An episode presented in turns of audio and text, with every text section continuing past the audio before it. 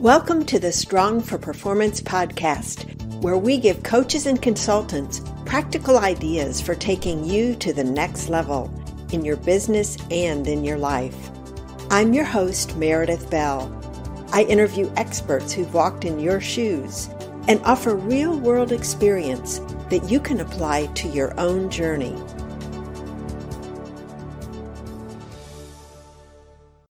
Welcome back to another episode of the Strong for Performance podcast. I'm your host, Meredith Bell, and I am delighted to have with me as my guest today, Jason Cutter. Jason, welcome to my podcast. Thanks for having me. I'm so glad to be here. Well, I'm excited about talking to you. Let me introduce you more formally to my audience. I met Jason through our mutual friend and colleague, Libby Gill, and Libby has been a guest on my show also, episode number 44. Jason is the CEO of Cutter Consulting Group, and he describes himself as a sales success architect. We'll go more into that terminology in our discussion today, and he helps small businesses create scalable inside sales teams. He's also been working more recently with coaches and consultants, service professionals like my listeners. So I'm excited to delve into some of the things he has done to help people. He is the host of the Sales Experience podcast, and I recommend that all my listeners check that out because, Jason, you've brought on some good guests and you have a nice blend of solo episodes along with having really great guests. And I love the focus of his program for sales folks and his upcoming book, Authentic Persuasion. And we're going to go deeper into the meaning of that phrase. His program helps salespeople upgrade their performance and become more effective in bringing in more business. And his upcoming book, The Power of Authentic Persuasion, Transforms. From Order Taker to Quota Breaker, where he explains how, as a marine biologist with zero sales experience, he became a high-priced sales trainer hired by Fortune 500 companies worldwide.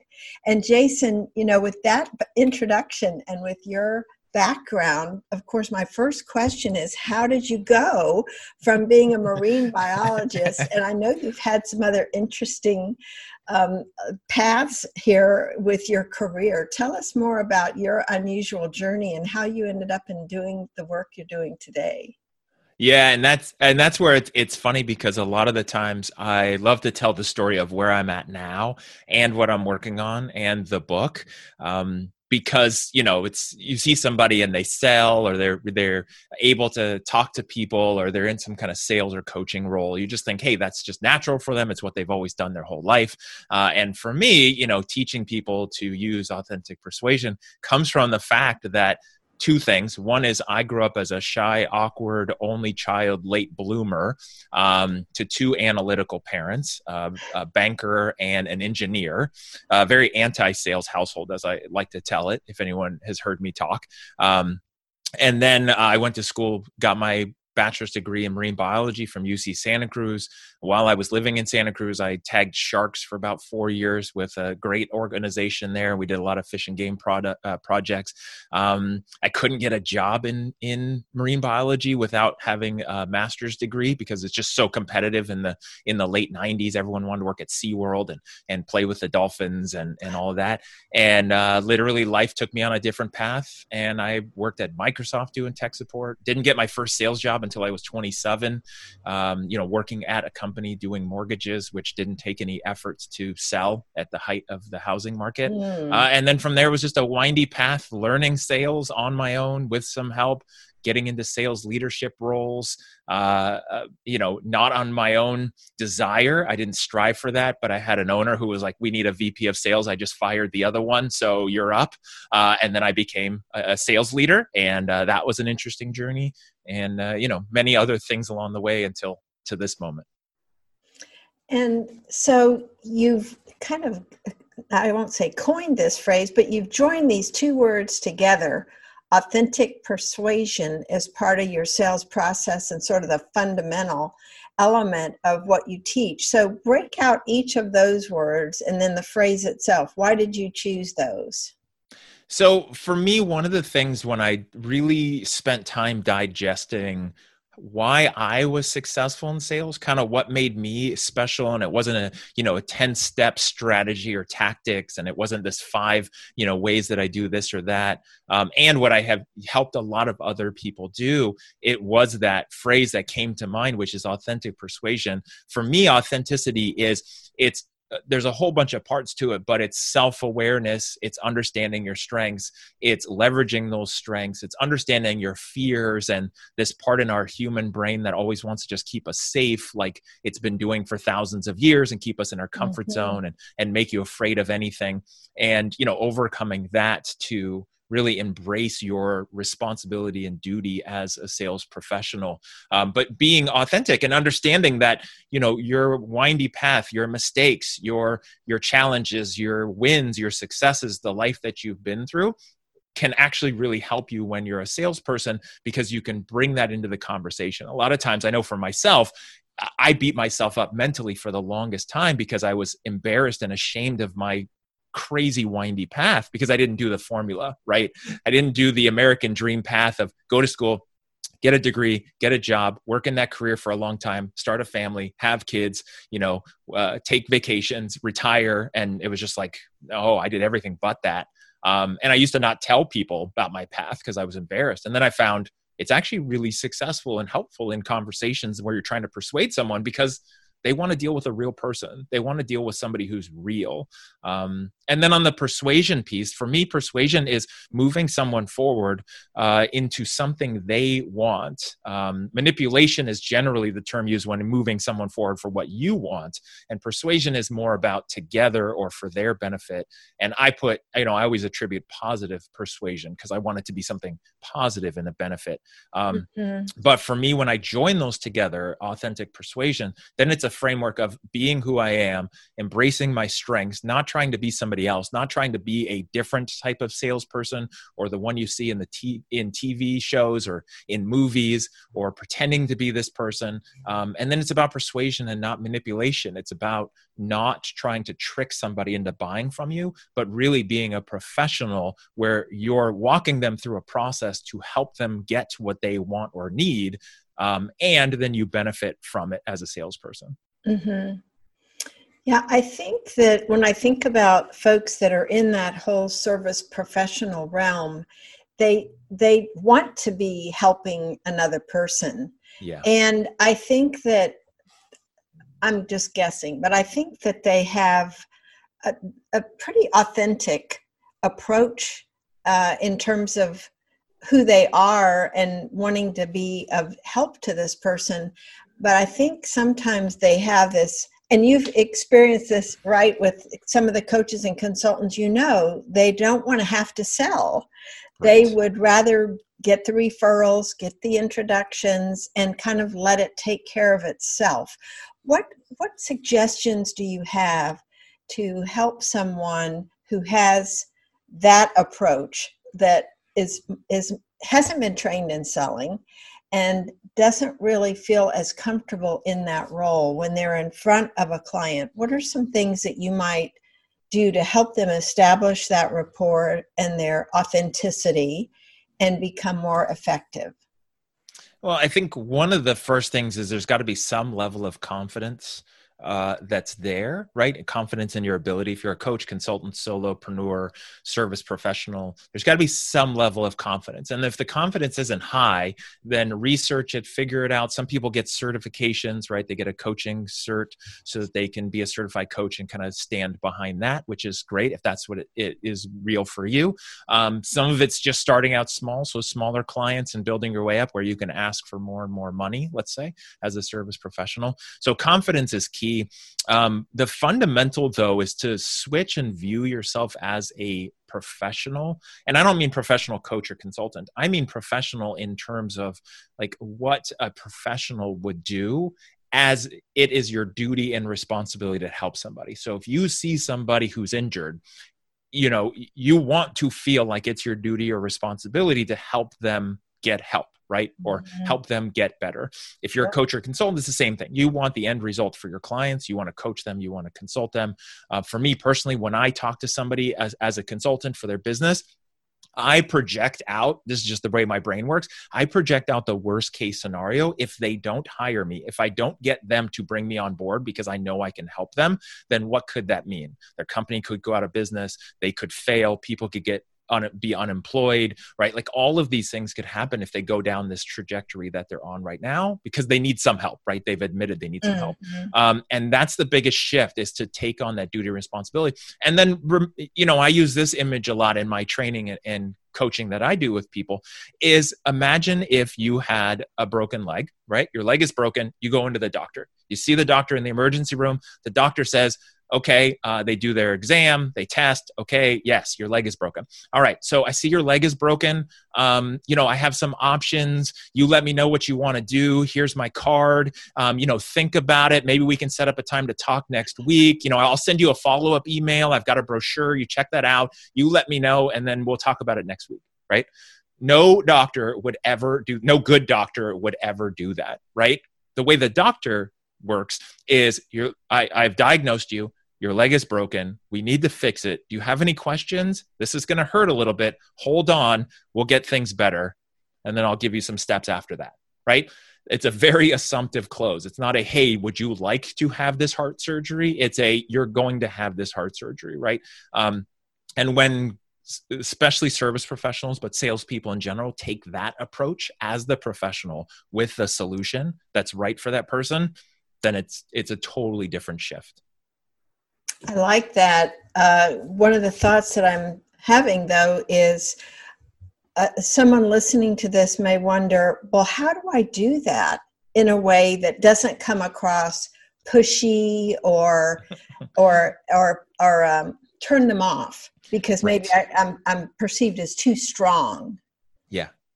The key is, and depending on how much detail we want to go into it, but what I teach people to do is use what I call the sales success fundamentals, which the basics of it is following a process where you're going from rapport to empathy and questions to building trust. And then you can do those other stages. And it's about doing these 5 parts that I teach people to do completely in that conversation, whatever that might be, however much rapport is needed for the relationship and to move it forward. Some people spend too much time on rapport. You know, if they had a half-hour phone call, they might just chit chat for 25 minutes because they're nervous or uneasy. Some people have no bedside manner, so they chat for like 15 seconds and then want to get into business. And so and every person is different. Every prospect's different. Every opportunity is different. So you have to gauge it also. So it's about doing those stages, but it's also about doing them in order, because I'm glad that you brought this up, because what happens sometimes if people go straight for that assumptive close, I know what I have the solution for you. Here's what it is. It will come across pushy and manipulative because you haven't done the other steps, which is, how do you know that's what I need? Right. And that's the part where that doctor example that's subtle, but super important, which is the doctor didn't say, hey, I'm guessing your leg is broken, so here's the solution. It's the exam and the diagnosis has to come first with the relationship to then be able to do that. Yeah, I can really see that. I mean, obviously the sequence has to be there. And sometimes, you know, because we can get caught up in our own, anxiety related to that sales situation, what would you advise someone to do to kind of relax and turn the tables so they're focused on that other person and not on their own feelings that they might? How do you help them dissipate those feelings? So there's 2 things that I usually help people through a process with. One is understanding, and this is in the book, and this is part of the authentic framework, which is the why, right? What is your why? WHY. What is your why? Why are you doing this? Why do you want to be successful? Why do you want to sign up more clients or sell your product or service, whatever that looks like? You know, why is that? What would you put on a vision board? What are you striving for? What do you want to accomplish? Because that's important. You got to understand like why you're doing it, why you want to make this sale. And it's not always money. For some people, yes, it is money. Some people, it's what money is going to do for you. Some of it's just having more in line with your purpose, and you know that this is just what you've got to do, and then the money's going to come. It's different for everybody. And so I think that that's the first part that's super important, is to understand why you're doing it. And, you know, the key with the why is also abundance and understanding, you know, there's 7+ billion people on the planet, and how many clients do you really need?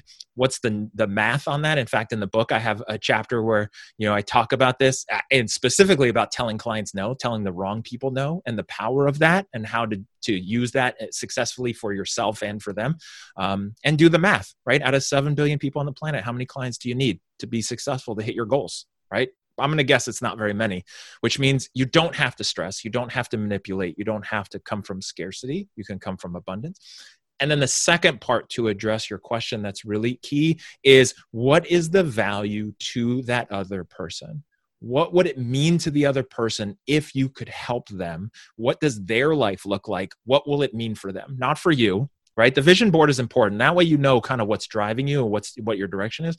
But what's equally important is, what does it mean for them? So if you're a coach, you're going to help somebody, let's say, be successful in their business or in their role, right? You're an executive mindset coach. What would it mean if they hired you? What would it do for them? And when you shift the focus to them and what they're going to benefit from and how they can be helped by you and your service, then it takes the pressure off you. Then it's no longer about you. I mean, I've had so many sales calls where I'll be 45 minutes into a call and I have yet to tell somebody what I do or how I'm going to help them, because I already know it and they know it and they're already signing up and they don't actually know what I'm going to do. They just know what it's going to be like when I help them. And that takes all the pressure off of me, and my monologues and my social proof and my brochures, and it makes it all about them. Mm-hmm. That's really powerful, because I think that can help us relax more in a sales situation if we're really focused on them. Now, how do you bring in this authentic piece in terms of your experience, your flawed past? Yeah. Where is it appropriate to kind of interject that so it makes sense in the context of the conversation? You know, it's different for everybody, and it's both different for the individual salesperson, for the product or service that you're selling. The conversation with the other person is what's needed. But I think, you know, part of the authentic piece that's critical is not being afraid to be a human. It kind of piggybacks on what you asked the previous question. You know, the biggest thing that I use to calm down people, especially if they're making cold calls or they're doing follow-up calls and they're just anxious about picking up the phone and they have that pit of their stomach feeling, it's another human. It's human to human. It's another person. They have issues. They have flaws. They have drama in their life. They have great things. They have hopes. They have goals. They put their pants on a certain way today. Like, it's just another human, right? And on one side, it's not personal, it's business. On the other side, it's not just business, it's personal. So you got to balance those two. But it's just another human. And so part of that, it reducing that anxiety is just remembering that it's just another person. And when you bring the authenticity side, you're being who you are, you're bringing up issues, and you're understanding and having faith. Like, you don't have to be this perfect, smooth salesperson. And in fact, most people will get triggered if you're too smooth and too perfect and too polished with too many of the perfect answers at all the right time. It will trigger the animal part of most people's brains, who are also already pessimistic and worried about salespeople taking advantage of them. It will trigger them. So the more perfect and polished you are, the harder it might be to close deals, because people won't trust you. It will be harder. I have found that when I make mistakes or I stumble, or if I you know, get lost in a conversation, people actually appreciate that more, because I'm just a person. I'm not somebody trying to sell them something. I'm just a person trying to help. So when somebody has moved along in a conversation, let's say, and they sense that there might be interest, what do you find are the best ways to approach, and I hate to use the word closing, but, you know, asking for the order or the sale or the contract? So I have a different approach for most sales conversations, where I don't believe in asking for the sale. And I know that goes against everything that is taught and is told, and, you know, salespeople are supposed to do. I take a different approach. And again, if we go back to that doctor example, it isn't, hey, would you like me to fix your broken leg? You came in here, you're giving me permission by being here and wanting me to look at it. I'm giving you my diagnosis. I'm the professional. Here's the prescription. Do you have any questions, right? Unless there's an option, like I can do this or I can do this. I can put it in a cast or I can do this other option. Which would you like to do? Here's the benefits, the pros and cons. You pick. Here's what I recommend. If you're a professional, you shouldn't be asking for a lot of sales because it should be very clear. The best way to get to that point is to understand why they want it. The number one thing I feel most salespeople who I put in that bucket, order taker, what they're missing is at the end of a conversation, they can't clearly answer, why does Bob need or want my service? Right? Why do they need it? Why do they want it? How is it going to help them at 2:00 in the morning when they wake up in a cold sweat? Whether they're in a business, they're a marketing professional and they've got it, that's their job and they know your software could help them. Do you know why it could help them? Do you know how it's going to help them in their career or in their KPIs? It could be individual health coach, right? Like, do you know why? Yes, they want to lose 20 pounds, but do you know why? Do you know why really at the deepest level, why that matters? Once you know that answer, then you're not selling anything. Then you're just helping them get there. And then it's easy. And then it's just reminding them, hey, you said that you wanted to lose 20 pounds because this, this, and this. Here's the best program. Here's what I think we should do. What do you think about that? Any questions? Here's where I think we should start. And that's a totally different approach because I'm not asking. I already know. You told me your deepest level of problems you're willing to share. I know I have the solution if I do. That's it. I like that so much because it feels natural. It's not contrived. But what it points to me is the importance of asking really good questions in order to get at their why and get at their pain. Have you found any general questions to be especially good to ask in the course of a conversation that help you get at the why? If there's ever a point where, you need to go deeper, the one I always go to is, let me ask you, why is that important to you? I also use that when people ask objections or questions back to me, bring up concerns, but asking, why is it important to you? And just asking why without seeming like repetitive. Okay. Why do you want that? Okay. Why do you want that? Okay. Why do you want that? Cause that can be terrible, but just like, why is that important to you? And tell me more about that. And what would that mean for you? It's tough to say there's general questions. And this is where I teach a lot of fundamentals, but not specific like tactics, right? Like in my book, it's not, okay, so here's not 200 pages of here's the quotes to say, here's the thing to put in your script, say this, do this. It's more of the mindset. It's more of curiosity. And when you come from curiosity, whatever questions come up and wherever the conversation goes, that's where it needs to go. Sometimes you might get those answers in a minute. Sometimes it might take 15 minutes. The key is to not rush it and to not move forward until you know to the answer of why they need it. And then from there, it's really, most successful people I see at this step, they're just genuinely curious. They just genuinely want to know and understand the other person. Well, a couple of things about that. One, when you ask why, depending on your tone of voice, it can sound sort of like you're challenging or judging someone. So I like the way that you framed some other things like, tell me more about that. Or, the kind of, not that we can't use why, but I just think we have to be aware of our tone of voice. 100%. Because if somebody starts to feel like they're being challenged, they're going to back off. You've kind of lost the rapport there that you may have worked hard to get at. I also want to circle back to what you just said about mindset and being curious, because I think that's really critical. What's the mindset that you would describe would serve the salesperson and, of course, the person they're speaking to?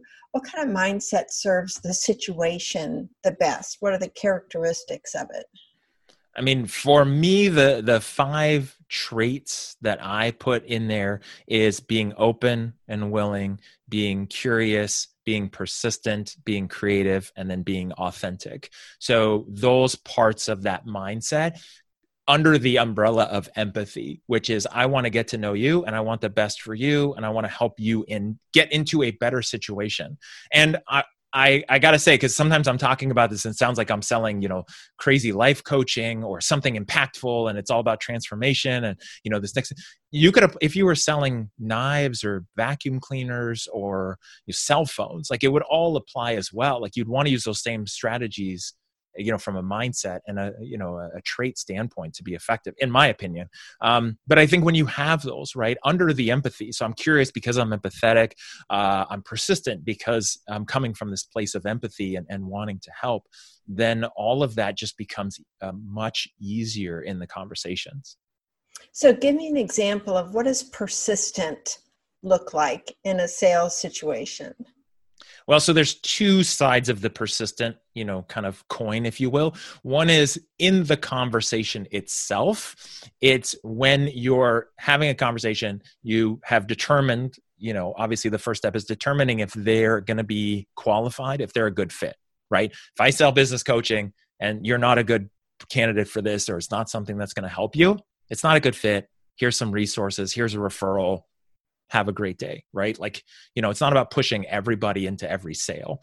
I don't work with anybody who is requiring or demanding 100% close rate, because if they're doing that, then that means they don't care if somebody's qualified or not. They're just selling something to everybody. There's people out there who are great at helping you sell that, but that's not my style. It's all about square pegs and square holes. So that's more my focus, a consultative, you know, requirement.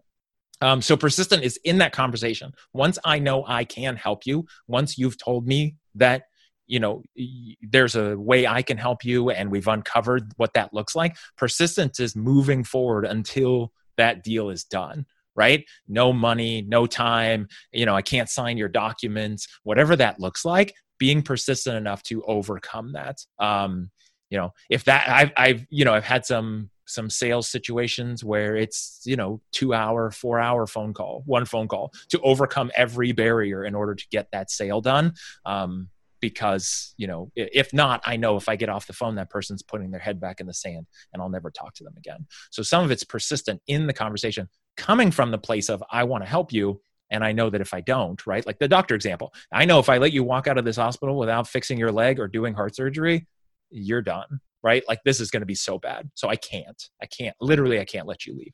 And then the other persistent part is just going through the activity every single day, every single phone call. It's, you know, sales or selling, even as a service professional, it's a tough game. It's full of rejection and doubt and anxiety and stress and worry and fear of the unknown. And so, you know, picking up the phone and making that 21st or 51st or 101st phone call today, right? It's being persistent. It's falling down and knowing, okay, I'm just going to keep getting up and I'm going to keep being persistent and I'm going to keep moving forward. You know, even if it's 2 steps forward, 1 step back, every day, every phone call, I'm just going to keep moving. So when someone has experienced a lot of rejection, what can they do to make it easier for them to get back up the next day and make those calls or do whatever sales activity they need to do to help them have more sales conversations? That's where the first thing is that vision board, right? Whether you make a physical vision board or not, I always recommend that you do. So you have that reminder. When I have run call centers, that's like on the new hire, the new salesperson's second day in training is here's a cork board and your homework is to get a bunch of pictures. Tomorrow, we're going to be taping and gluing stuff on there like it's a 5th grade project, right? Like literally going to make a vision board that you're going to put over your phone and over your computer at your desk so that when you're having those feelings, you look up and remember, that's why I'm doing it. My family, a house, a car, vacation, you know, money in the bank, whatever it is for you, right? That's what should be on there as your reminder. And then you remember, okay, cool. And then the other part is remembering that your goal is to help people and you can, and that you just haven't found them yet. So that's 2 parts of it, right? Is to pick it up and go, okay, I know there's people out there. I know I can provide value. I know there's people I can help. I just got to find them. The other part is if you're getting a lot of rejection and you're hitting in things where you're hearing the same kind of feedback, at some point it might be you. right? Sometimes it's the other person, right? Sometimes it's a bad luck. Sometimes it's you. Maybe your approach is wrong, your message is wrong, the conversation's wrong. Maybe you're missing something. And that's where coaching, consulting, or, you know, if you work at a company, listening to recordings with your manager and listening to calls and getting feedback, which nobody likes. And it's an attack to our ego, and our brain wants to keep us protected from that. It's the most important things. Like, sports professionals, right? You see somebody, they're getting paid a ton of money to play professional sports. They spend maybe 5 to 10% of their life on the field or on the court. The rest of it is watching footage, practicing, working out, training, but they're literally watching how they performed in yesterday's game or last week's game, how their opponents usually perform so they can be ready. And so sometimes it's you. Sometimes you need to get better and watch your game footage and figure out, okay, what am I missing? What am I saying? What am I not saying? And, you know, how do I get better? Can you give an example of a success story where you've helped either one person or a team of people make that transformation from order taker to a more effective persuader? Yeah. So one of the examples that comes to mind, I had a client and they're in San Diego, and salesperson doing a great job, you know, closing effectively, but was more just taking orders, you know, giving a good demo, giving a good presentation, asking questions, had also kind of fallen into a rut after a couple of years of, you know, understanding the program that they were offering. It was a software solution, and, you know, kind of going through the motions with the questions, not really caring because, you know, hey, I know how this works, and whatever you say kind of matters, kind of doesn't, because I know what I'm going to pitch you anyway. And then, you know, at the end of it was it was that ask, hey, is this something you're interested in? Hey, you know, you want more information? And really the biggest shifts, there were two things. One was, instead of just going through the motions, was asking questions and being purposeful to find out that why do they need it? How does this make an impact for that person at that company, for example? And then once knowing that, then taking that assumptive kind of professional doctor approach, which is based on your situation, here's what this will do for you. Here's the return on investment. Here's what you need. Here's where I think we should start with, and I'm going to move it forward. And the closing percentage went up. The time to close deals went down. Instead of a pipeline full of people who were kind of lingering and not answering or not calling back or not taking action, instead it was more of a, okay, you know, one call closed conversations where the person gets done with the demo and it's like, okay, yeah, let's do it. Send over the invoice. And then much bigger, higher ticket sales, faster closing time, and just a better conversion, which then led to even better customers. Because once those customers became, you know, in a client on the software side, then they were, you know, happy. They knew what they were getting and why they were there. Great story. So what is your why, Jason? Why are you doing what you're doing today? So the biggest thing for me that excites me and where I love being the most is helping people transform, and, you know, see that light bulb moment. So the thing I love most is when it's feasible, standing next to a salesperson who's on the phone or selling in some way, and they're struggling and they need help, and giving them some advice. They get on the phone and they start saying the stuff that we just talked about, and it works, and they're moving conversations forward for the right reasons. They're having success. They close a deal, and just that light bulb moment is so exciting for me. So that's on one side. I really love that. That's why, instead of selling, because I could sell, and there's always that question, why would you write books? If you're so good at selling, why don't you just sell instead of write books? It's like, well, I actually enjoy helping people. And I want to shift the way that the world sees salespeople, right? We see doctors as professionals, but most people dislike salespeople. It's why, and if you don't believe me, look at the fact that most companies don't call their people salespeople. They call them account executives or, you know, consulting somethings, right? Like, they hide who they are because they know the public doesn't like salespeople. And so I want to shift that. I want to make it so salespeople operate in a way that's effective, right? They're not just taking orders, but the consumers want to deal with a sales professional because they want the help. And so that's what drives me as well. Well, I love that. That is fabulous. And as I was listening to you, I thought, you know, it's true. A lot of people see sales professional or professional salesperson as an oxymoron. Mm-hmm, exactly. And so I love that mission that you have, both aspects of it. And I know that many of my listeners are going to want to learn more about you. So tell us how they can connect with you, learn more about your podcast, your new book. We'll be putting the link on the show notes page, but and also your program.